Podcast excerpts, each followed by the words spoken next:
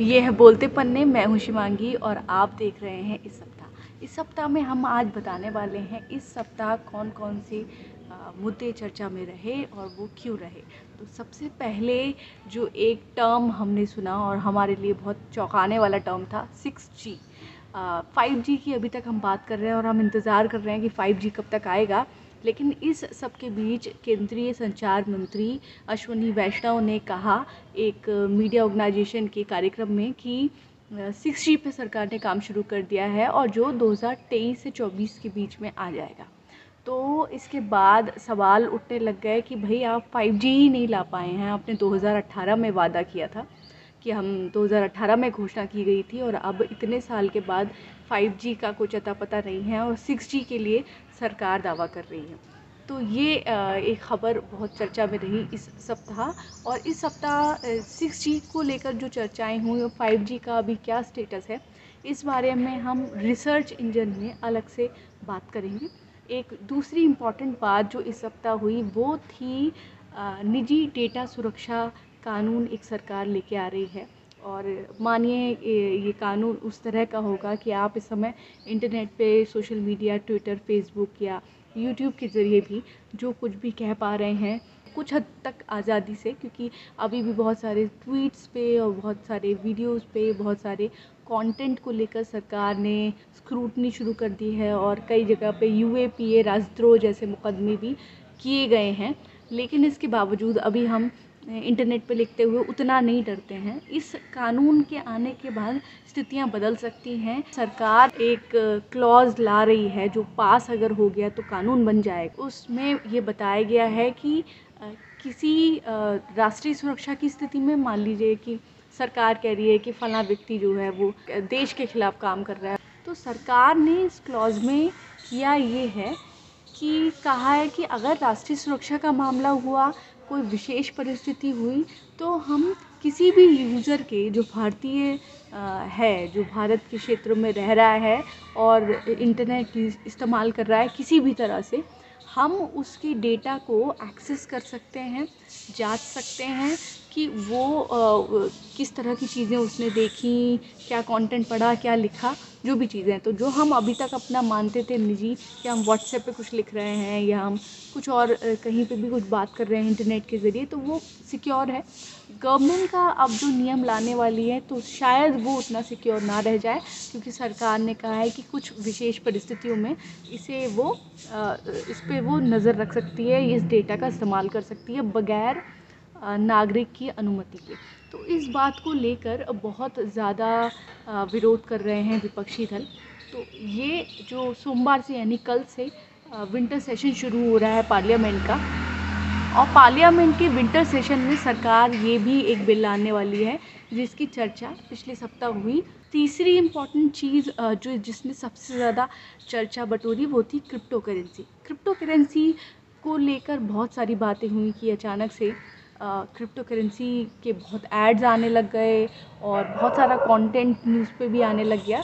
और हमने अखबारों में भी देखा कि एक अचानक से सरकार की कुछ घोषणा हुई और पिछले सप्ताह क्रिप्टो करेंसी का जो बाज़ार था वो एक तरह से गिर गया।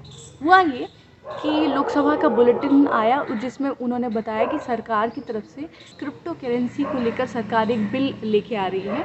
इस विधेयक के ज़रिए सरकार क्रिप्टो करेंसी को जो है वो रेगुलेट करने जा रही है। और पहले कहा गया था कि इस क्रिप्टो करेंसी को बैन करने जा रही है। तो पहले हम जान लें कि क्रिप्टो करेंसी है क्या।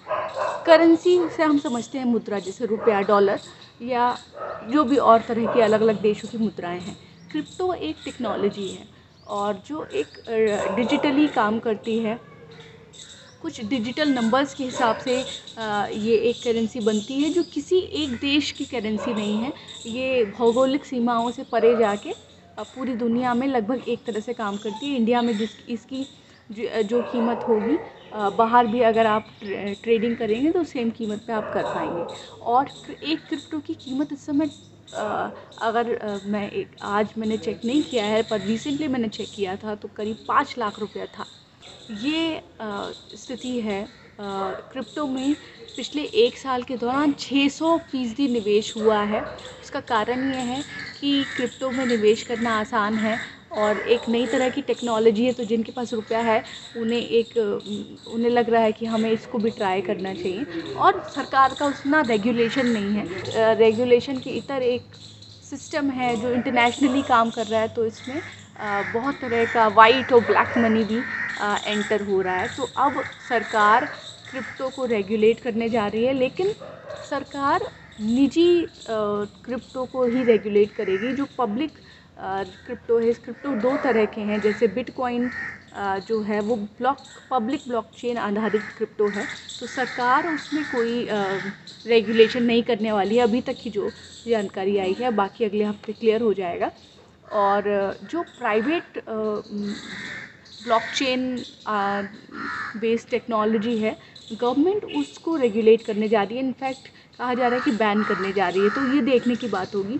प्राइवेट ब्लॉकचेन क्रिप्टो में होता क्या है कि उसमें आप जो भी ट्रांजैक्शन करते हैं, जो भी ख़रीद करते हैं, वो एकदम सीक्रेट है। उसमें उसे बिल्कुल भी ट्रेस नहीं किया जा सकता। जबकि जो पब्लिक ब्लॉकचेन है, जैसे बिटकॉइन और दूसरा, उसे ट्रेस किया जा सकता है। तो ये एक इंपॉर्टेंट चीज़ और एक और इंपॉर्टेंट घटना इस सप्ताह हुई, जिसकी बहुत ज़्यादा चर्चा नहीं हुई, पर वो हम सबको बहुत ज़्यादा इफ़ेक्ट करती है, वो है ई सी डब्ल्यू रिजर्वेशन का मामला। इसका मतलब है इकोनॉमिकली बैकवर्ड क्लास के लिए जो सरकार, मोदी सरकार, एक आरक्षण लेके आई थी और इन्होंने बहुत हल्ला मचाया था कि हम जो है पहली बार जाति से इतर जाके हम आर्थिक आर्थिक जो पिछड़ापन है उसको हम बेस मान रहे हैं और इस पर हम जो आरक्षण लेके आ रहे हैं। तो ये दस परसेंट आरक्षण ये आ, सरकार लेके आई। लेकिन उसमें इन्होंने किया कि इन्होंने आठ लाख वार्षिक आय वाले लोगों को भी इस क्राइटेरिया में रखा। यानी कि मैक्सिमम जिसकी आठ लाख आय है वो इस क्राइटेरिया में आते हैं। तो इसको सुप्रीम कोर्ट में चैलेंज किया गया है और इस याचिका की सुनवाई के दौरान सुप्रीम कोर्ट ने कहा कि वो ये रिव्यू करें जो आठ लाख रुपए का आ, लिमिट बता रहे हैं उस लिमिट का इम्पैक्ट क्या है? एक्चुअली कहना ये है कि आम तौर पे जो बहुत ही मध्यम वर्ग है जो इकोनॉमिकली वीकर वर्ग है वो शायद दस से बीस हज़ार रुपये महीना कमा रहा है मैक्सिमम लेकिन अगर आप साठ हज़ार या सत्तर हज़ार कमाने वाले व्यक्ति को भी इकोनॉमिकली इकोनॉमिकली वीकर सेक्शन के तौर पर गिनेंगे तो फिर उस व्यक्ति का क्या होगा? उस व्यक्ति के से आने वाले स्टूडेंट का क्या होगा? या एस्पायरेंट का क्या होगा जो सरकारी नौकरी चाहता है? इस सेक्शन के तहत। तो ये सवाल सुप्रीम कोर्ट ने केंद्र सरकार से पूछा और जो केंद्र सरकार पहले कह रही थी कि नहीं, हमने बहुत सोच समझ के ये क्राइटेरिया रखा है और ये लिमिट बनाई है। अब जाके वो इस बात पर आ गई है कि वो रिव्यू करेगी। आ, ये मामला था नीट एग्ज़ाम में ई सी डब्ल्यू की काउंसलिंग को लेकर और अब सरकार एक पैनल बना रही है जिसकी उसने घोषणा की है और चार सप्ताह के अंदर ही वो एक रिपोर्ट लेके आएगी। तो माना जा रहा है कि ई सी डब्ल्यू को लेकर जो सरकार ने जनरल कैटेगरी को एक तरह से प्रभावित करने के लिए जो आरक्षण ले आए थे जिसका एक्चुअली कोई लाभ उन लोगों को नहीं हो रहा है जो आर्थिक रूप से कमज़ोर हैं अब इसमें एक चेंज आ सकती है। तो ये भी एक इंपॉर्टेंट डिसीज़न रहा इस सप्ताह। चौथी और सबसे इंपॉर्टेंट बात जो इस आने वाले सप्ताह में मंडे को बहुत चर्चा में आने वाला है, वो है कि कृषि कानून कृषि कानून को रिपील करने का, वापस लेने का जो मोदी ने ऐलान किया है तो उसका फाइनली पहले दिन ही विधेयक आने वाला है। तो सर्वसम्मति से वो पास हो जाएगा, ऐसा लगता है, क्योंकि विपक्षी दल तो अब पहले से ही वह चाह रहे थे।